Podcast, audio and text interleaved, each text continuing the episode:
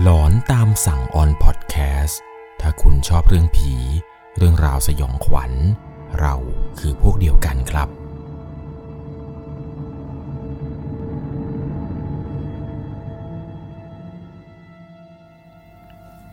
สวัสดีครับทุกคนครับขอต้อนรับเข้าสู่หลอนตามสั่งอยู่กับผม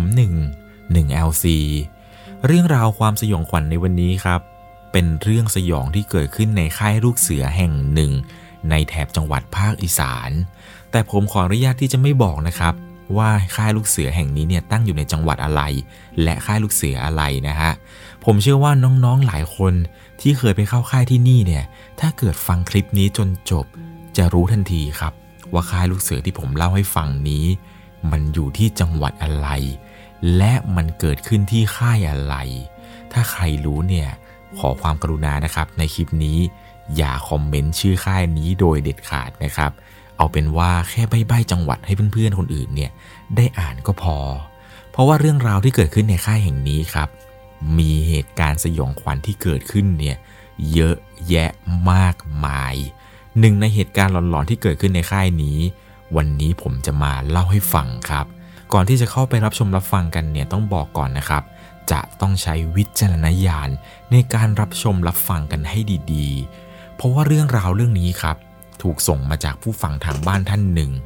ผมขอใช้นามสมมุติว่าครูเก่งก็แล้วกันครับครูเก่งเนี่ยบอกว่าเรื่องสยองขวัญที่เกิดขึ้นในค่ายลูกเสือเนี่ยฮะ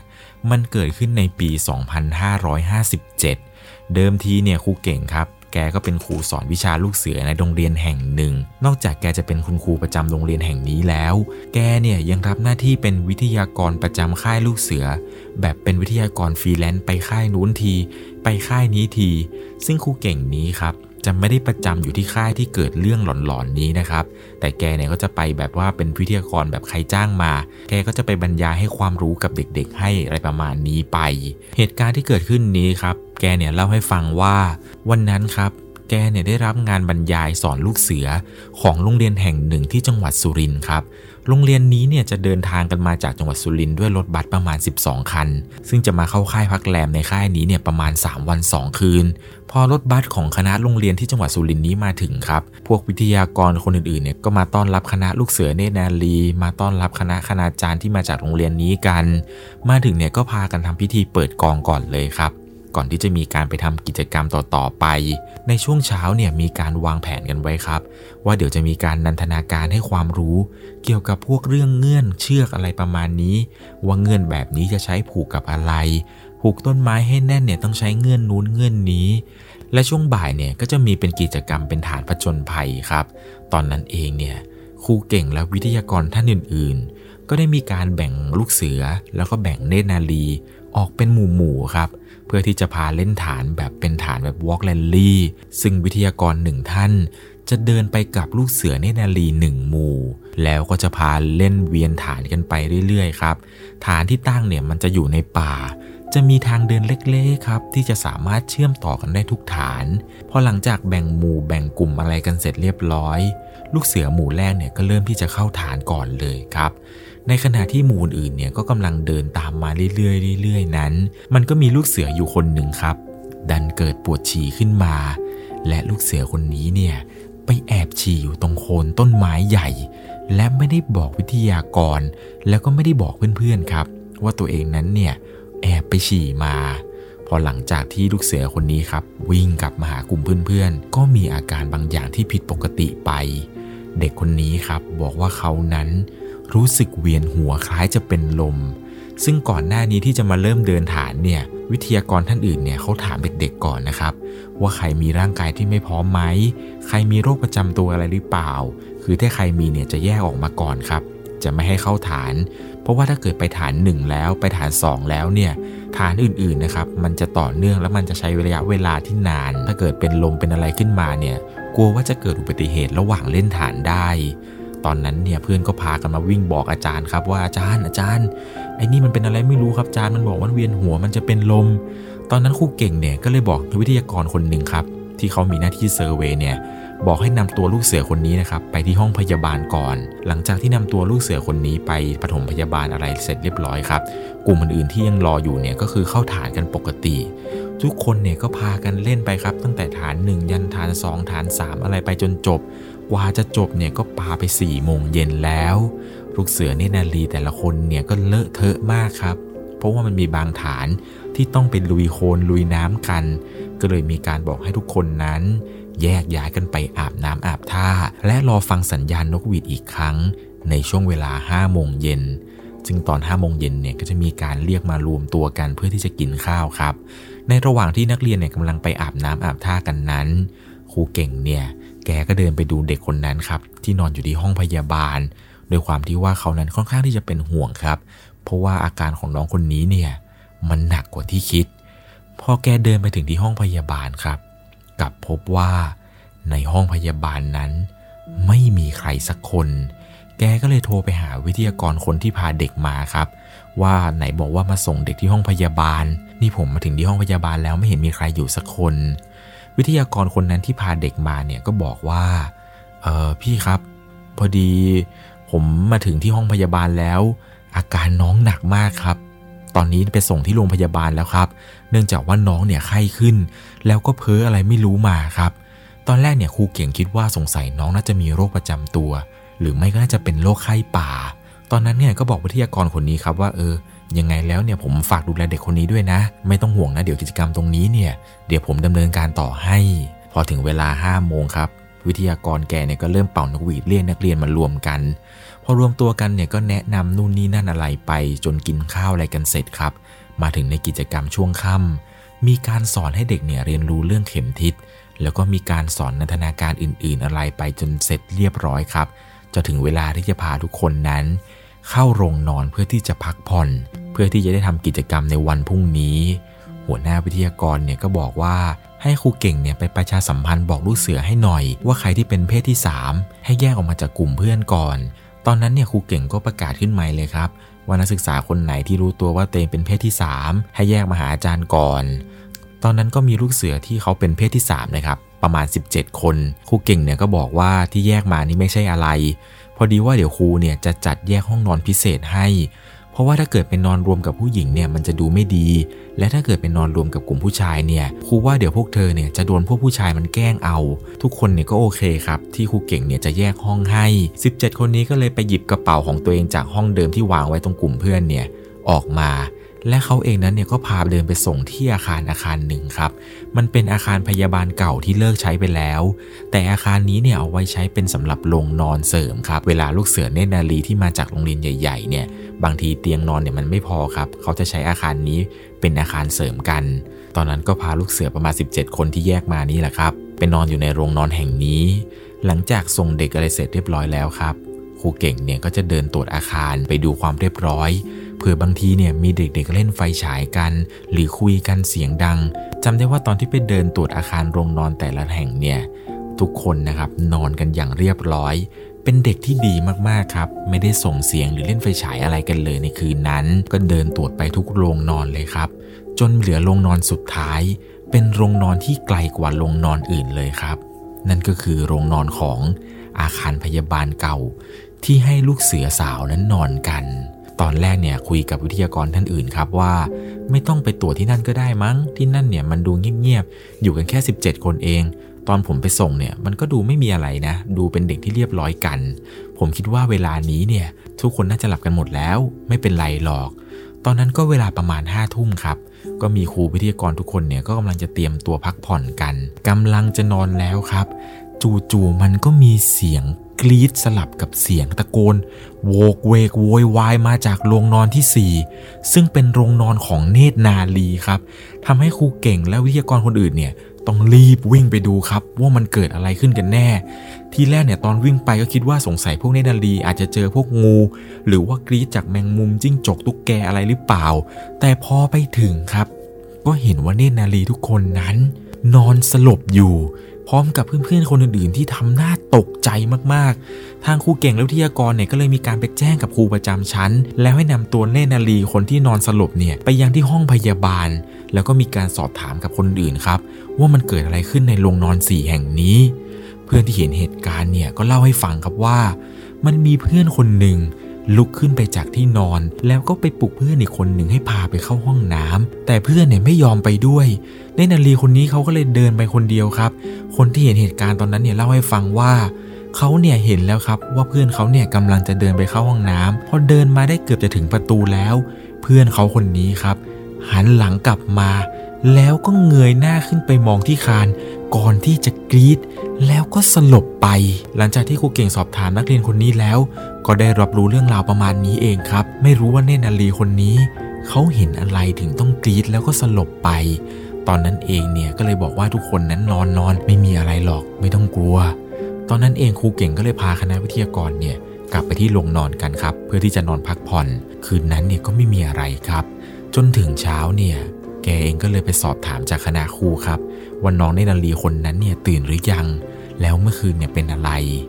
ครูประจำชั้นเนี่ยก็เล่าให้ฟังครับว่าพอน้องตื่นขึ้นมาน้องเนี่ยก็ร้องไห้อย่างเดียวเลยครับไม่พูดไม่จาครูเนี่ยปลอบจนดีขึ้นแล้วก็เลยถามเด็กคนนี้ครับว่าเมื่อคืนเนี่ยเธอเห็นอะไรน้องเนี่ยเล่าให้ฟังครับว่าเมื่อคืนเธอจะไปเข้าห้องน้ำเธอเนี่ยพยายามปลุกเพื่อนให้ตื่นแต่เพื่อนนั้นไม่ยอมไปเธอก็เลยจำเป็นที่จะต้องเดินไปคนเดียวพอเดินมาถึงตรงประตูโรงนอนครับเขาเนี่ยได้ยินเสียงผู้หญิงหัวเราะอยู่ทางข้างหลัง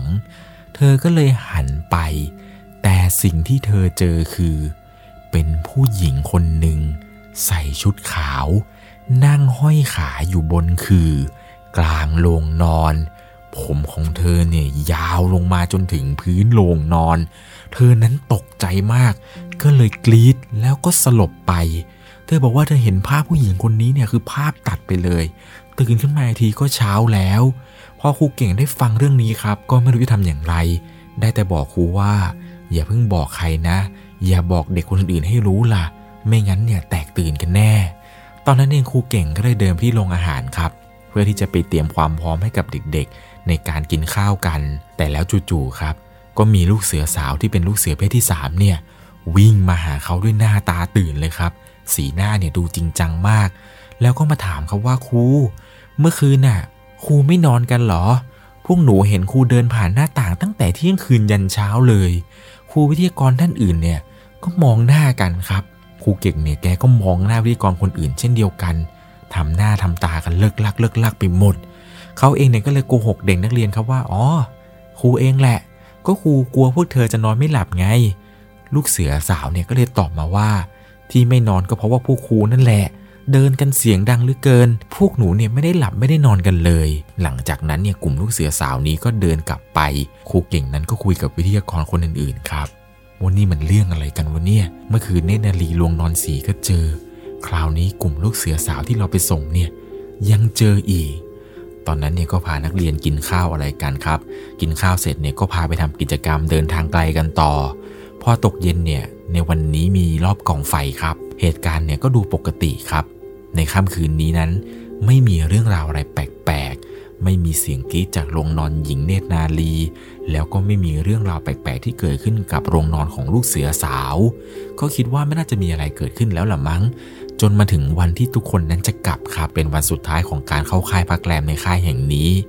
ครูเก่งเนี่ยก็มีการทำพิธีปิดครับแล้วก็ส่งมอบเนตรนาลีให้กับคณะครูหลังจากนั้นเนี่ยก็พากันเดินไปส่งน้องๆกลุ่มนี้ที่รถบัสที่จอดอยู่ตรงลานหน้าค่ายครับพอเช็คยอดคนครบอะไรแล้วแต่ปรากฏว่ารถบัสเนี่ยไม่ยอมออกครับรถบัสที่เด็กนักเรียนนี้นั่งกันมาไม่ยอมออกเดินทางครูเก่งเนี่ยก็เลยไปถามพี่คนขับรถบัสครับว่ามันเกิดอะไรขึ้นพี่คนขับรถบัสเนี่ยบอกว่ามันมีคนจะขอกลับสุรินทร์ด้วยครูเก่งก็งงครับใครกันพี่ใครจะขอกลับไปด้วยนะคนขับรถบัสเนี่ยก็เล่าให้ฟังครับว่าพี่เมื่อคืนเนี่ยพวกผมเนี่ยนั่งวงล้อมกินข้าวกันแล้วก็มีรถบัสคนอื่นๆเนี่ยที่เขาพูดภาษาเขมรแบบภาษาพื้นบ้านกันได้ทุกคนตอนนั้นเนี่ยคุยภาษาเขมรกันแกก็เห็นว่ามีผู้ชายคนหนึ่งเนี่ยเดินออกมาจากมุมมืดตรงรั้วของค่ายนี้พูดเป็นภาษาเขมรครับว่าพวกเขานั้นเนี่ยมาจากที่ไหน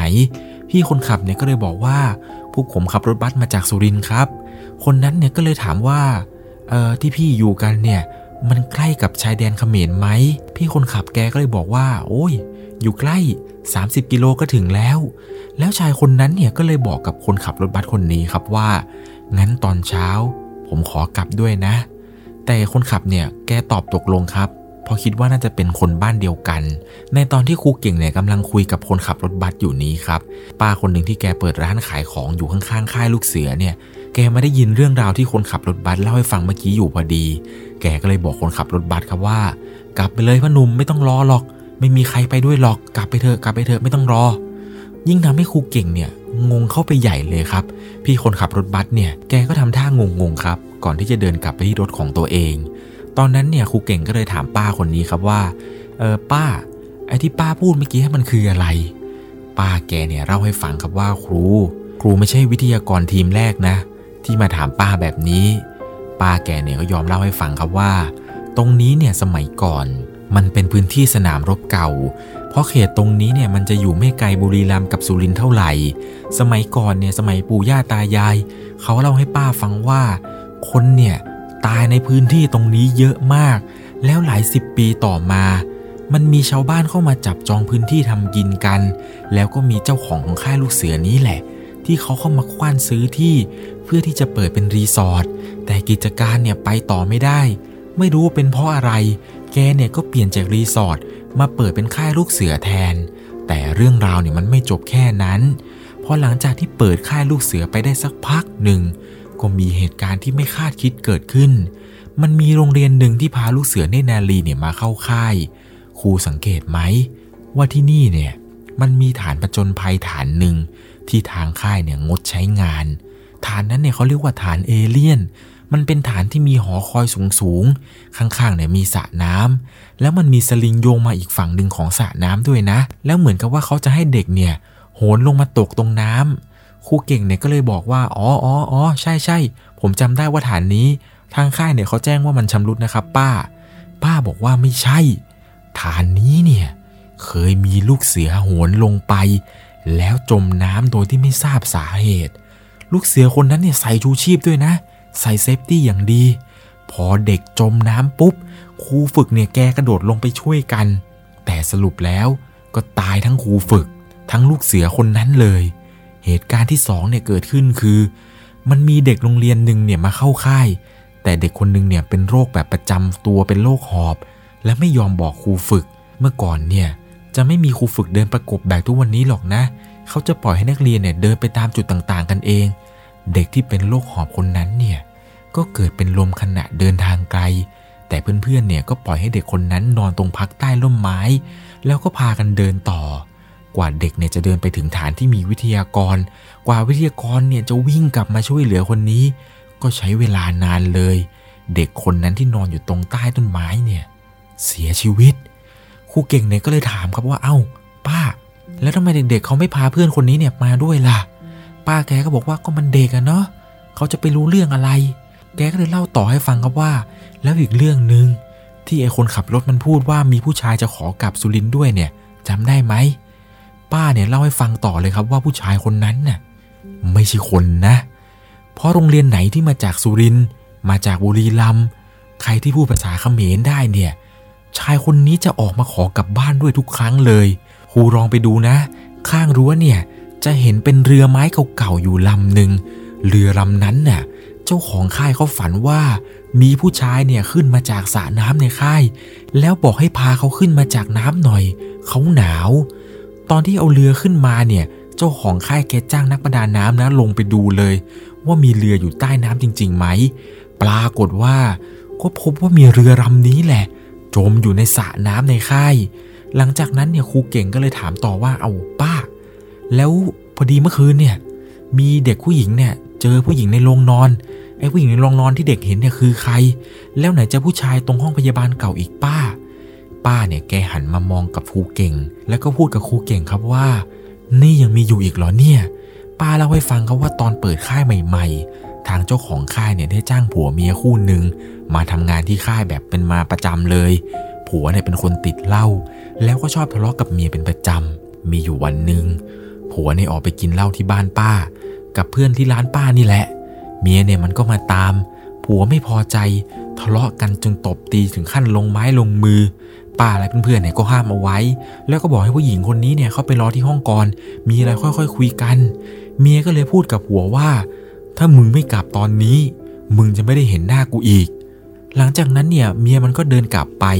ทุกคนก็คิดว่าน่าจะพูดด้วยความโมโหเพราะว่าปกติแล้วคู่นี้มันทะเลาะกันเป็นประจำพวกเพื่อนๆของผัวเนี่ยมันก็พากันปลอบจนใจเย็นลงอารมณ์เนี่ยก็เย็นตามไปตัวผู้ชายคนนี้เนี่ยก็กะว่าจะกลับไปง้อเมียแต่กลับไปหาเมียที่ห้องเนี่ยหาอย่างไรก็หาไม่เจอสรุปคือเมียเขานั้นไปผูกคอตายอยู่ที่ขื่อโรงนอน4ผู้ชายเนี่ยเสียใจหนักมากไม่คิดว่าเมียนั้นจะฆ่าตัวตายจริงๆผู้ชายแกก็เลยเดินไปที่ข้างห้องพักแล้วใช้มีดเฉือนคอตัวเองอยู่ตรงข้างห้องนั้นเลยครูเก่งเนี่ยก็เลยถามต่อเขาว่าแล้วห้องพักที่เกิดเหตุอ่ะมันอยู่ตรงไหนแล้วครับหรือว่าเขาลื้อทิ้งไปแล้วป้าแกก็เล่าให้ฟังว่าก็ตรงห้องพยาบาลเก่านั่นไงครูเก่งเนี่ยแกถึงกับร้องฮะเลยครับแกบอกว่าเฮ้ยอย่าบอกนะว่าสิ่งที่พวกลูกสาวเสือเขาเจอเนี่ยคือวิญญาณของชายคนนี้ป้าเนี่ยก็เล่าให้ฟังครับว่าเมื่อก่อนเนี่ยอาคารนั้นเนี่ยมันเป็นที่พักของคนงานผัวเมีย2คนนี้เนี่ยเขาก็พักอยู่ตรงนั้นเมื่อก่อนเนี่ยเขาก็ทำเป็นแบบพวกห้องเก็บเครื่องมือช่างแต่พอเกิดเหตุแบบนี้เนี่ยทางค่ายเขาก็เลยเปลี่ยนมาเป็นห้องพยาบาลแทนและพอทางค่ายสร้างห้องพยาบาลใหม่อาคารนั้นเนี่ยก็เลยถูกเปลี่ยนมาเป็นโรงนอนเสริมถ้าโรงนอนเสริมอาคารนี้จะได้ใช้งานก็ต้องรับเด็กที่เข้ามาในค่ายประมาณ700กว่าคนเลยนะแต่ถ้ามาน้อยๆเนี่ยอาคารนี้ไม่ได้เปิดใช้หรอกแต่โรงนอน4เนี่ยพอทำบุญเชิญวิญญาณแล้วก็ไม่ค่อยมีใครเจอนะ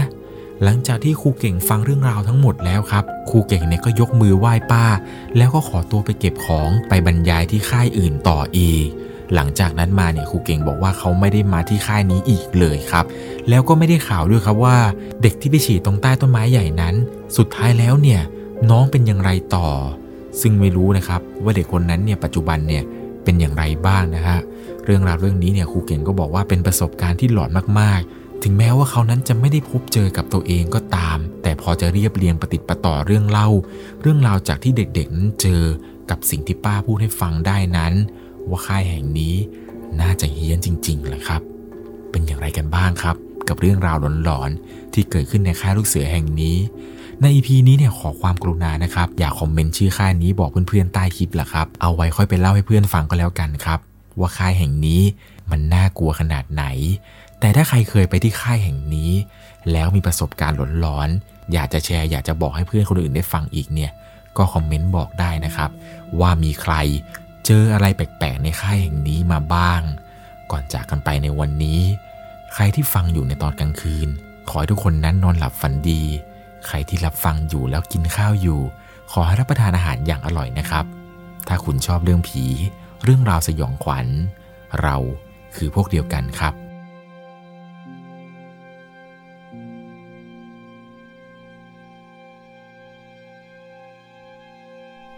สามารถรับชมเรื่องราวหลอนๆเพิ่มเติมได้ที่ YouTube Channel 1LC ยังมีเรื่องราวหลอนๆที่เกิดขึ้นในบ้านเรารอให้คุณนั้นได้รับชมอยู่นะครับ